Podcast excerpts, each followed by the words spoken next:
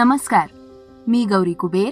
आता आपण ऐकूयात सकाळचं पॉडकास्ट घरगुती गॅसच्या सबसिडीवर सरकार आता नवी योजना आणणार. आहे त्याचबरोबर संशोधक आता सागर तळाशी जीवसृष्टीचा वेध घेणार आहेत.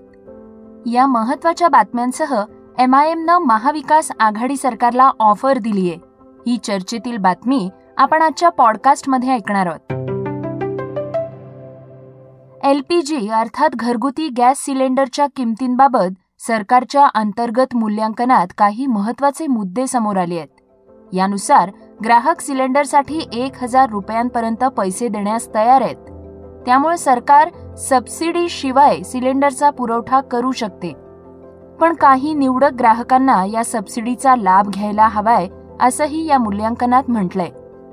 पण या सबसिडीबाबत सरकारकडून अद्याप भूमिका स्पष्ट करण्यात आलेली नाही. सूत्रांच्या माहितीनुसार केवळ दहा लाख रुपये उत्पन्नाची मर्यादा यासाठी ठेवण्यात आली आहे. तसंच उज्ज्वला योजनेच्या लाभार्थ्यांना सबसिडीचा लाभ मिळणार आहे इतर सर्वांसाठी हा लाभ बंद होण्याची शक्यता आहे. गेल्या अनेक महिन्यांपासून एलपीजीवर सबसिडी ग्राहकांच्या खात्यात जमा होऊ लागलीय दोन हजार एकवीस या आर्थिक वर्षात सरकारचा सबसिडीवरील खर्च तीन हजार पाचशे एकोणसाठ रुपये होता. त्याआधी आर्थिक वर्ष दोन हजार वीसमध्ये हा खर्च चोवीस हजार चारशे अडुसष्ट कोटी रुपये इतका प्रचंड होता. जानेवारी दोन हजार पंधरामध्ये सुरू झालेल्या डीबीटी योजनेअंतर्गतच ग्राहकांना अनुदानित एलपीजी सिलेंडरची पूर्ण रक्कम आधी भरावी लागते. नंतर सबसिडीचे पैसे सरकारकडून ग्राहकांच्या बँक खात्यात वर्ग केले जातात. हा परतावा थेट असल्यानं या योजनेला डीबीटीएल असं संबोधण्यात येतं.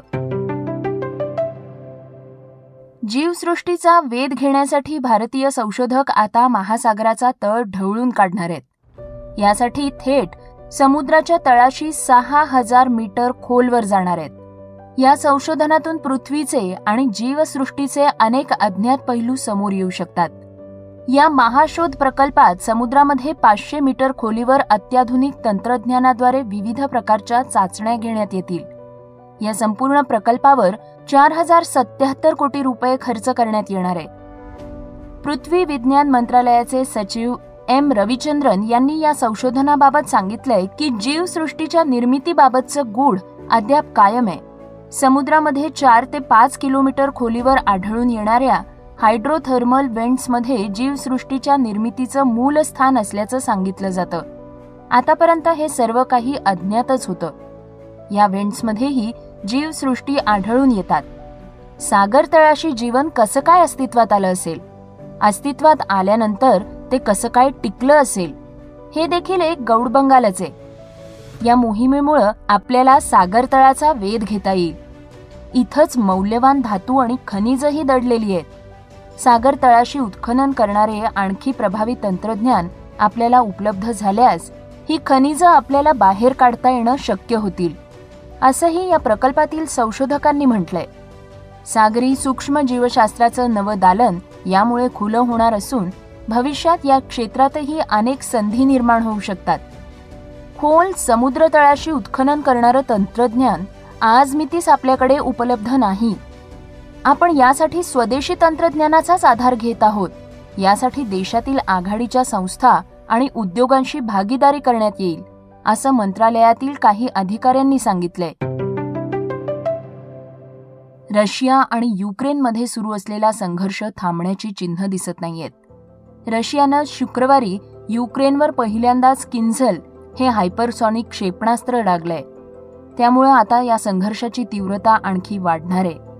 युक्रेनच्या पश्चिमेकडील भागात असलेल्या शस्त्रांचा साठा नष्ट करण्यासाठी रशियानं हा हल्ला केलाय. यामुळे युक्रेनवर आक्रमण करताना रशिया सर्व मर्यादा ओलांडताना दिसतोय. रशियानं यापूर्वी कधीही युद्धात एवढ्या उच्च पातळीवरील शस्त्र वापरली नव्हती. रशियन वृत्तसंस्थेच्या माहितीनुसार पश्चिम युक्रेनमध्ये सुरू असलेल्या संघर्षादरम्यान किंझल हायपरसोनिक क्षेपणास्त्रांचा पहिल्यांदाच वापर करण्यात आलाय. किन्झल या हायपरसोनिक एरो बॅलिस्टिक क्षेपणास्त्रानं भूमिगत दारुगोळा असलेलं एक गोदाम नष्ट केलंय. अशी माहिती रशियन संरक्षण मंत्रालयाकडून देखील देण्यात आली आहे. किन्झल हे एक अद्ययावत क्षेपणास्त्र असून त्याचा वेग हा आवाजांच्या वेगापेक्षा दहा पट जास्त आहे. तसंच हे एअर डिफेन्स सिस्टीमला सुद्धा भेदू शकतं अशी माहिती स्वतः रशियाचे राष्ट्राध्यक्ष व्लादिमीर पुतीन यांनी दिली आहे. पुतीन यांच्या कार्यकाळाच्या सुरुवातीलाच देशाच्या संरक्षण विभागाला सुपूर्त करण्यात आलेल्या वेगवेगळ्या क्षेपणास्त्रांपैकी किंझल हे एक क्षेपणास्त्र आहे. हिजाब वादानंतर आता कर्नाटकातील शाळांमध्ये भगवद्गीता रामायण आणि महाभारत या विषयांचा समावेश होणार आहे. कर्नाटकचे शिक्षण मंत्री बी सी नागेश यांनी नुकतीच याची घोषणा केली आहे. यावर कर्नाटकचे काँग्रेसचे मंत्री आणि माजी मुख्यमंत्री सिद्धरमैया यांनी प्रतिक्रिया दिली आहे. आमचा मूल्य शिक्षणाला विरोध नाही.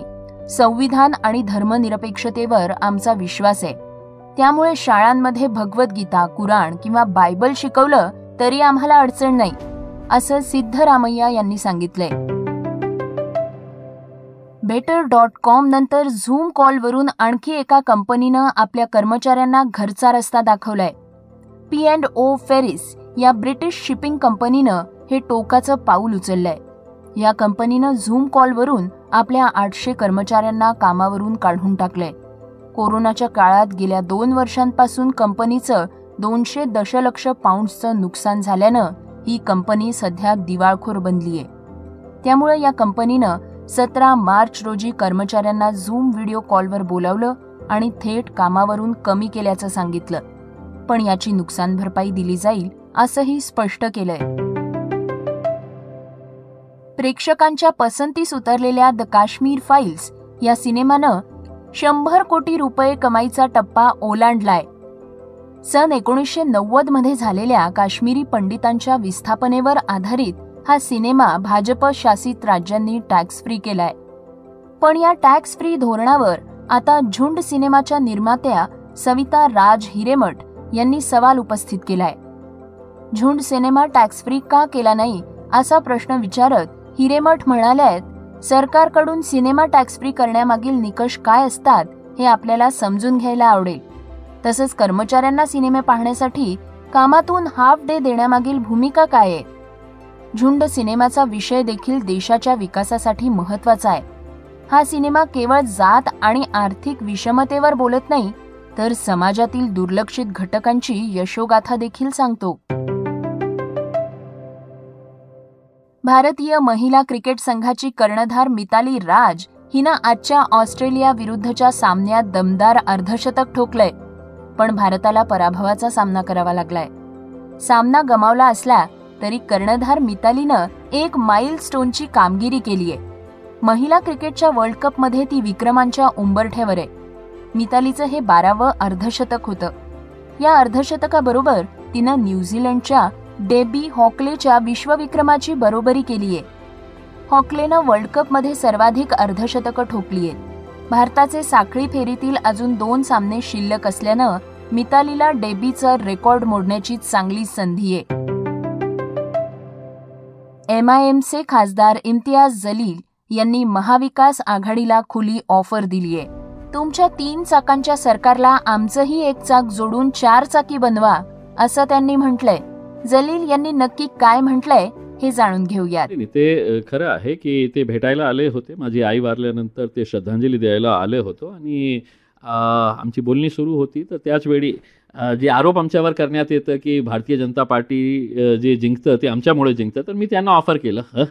म्हणजे एकदा हे संपुष्टात आणायचे असेल तर तुम्ही आमच्यासोबत युती करायला तयार आहे का? कारण की मी ऑफर दिलेली आहे त्यांना आणि ते काही बोललं नाही. आता आम्हाला ही बघायचे आहे की फक्त आरोप करायचे आहे की तुम्हाला हे सिद्ध करायचे आहे की तुम्हाला तुम जे बोलतो आहे ते खरं आहे. खरं नसेल तर या ना आमच्यासोबत युती करायला आम्ही तयार आहे ना. श्रोत्यांनो हे होतं सकाळचं पॉडकास्ट उद्या पुन्हा भेटूया धन्यवाद. Script and research Amit Ujagare.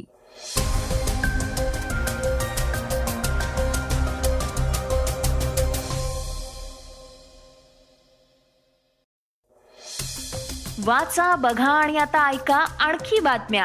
E सकाळ डॉट कॉम वर. तुम्ही हा पॉडकास्ट ई सकाळच्या वेबसाईट आणि ऍप वर सुद्धा ऐकू शकता. विसरू नका या पॉडकास्टला आपल्या आवडीच्या पॉडकास्ट ऍप वर सबस्क्राईब किंवा फॉलो करायला.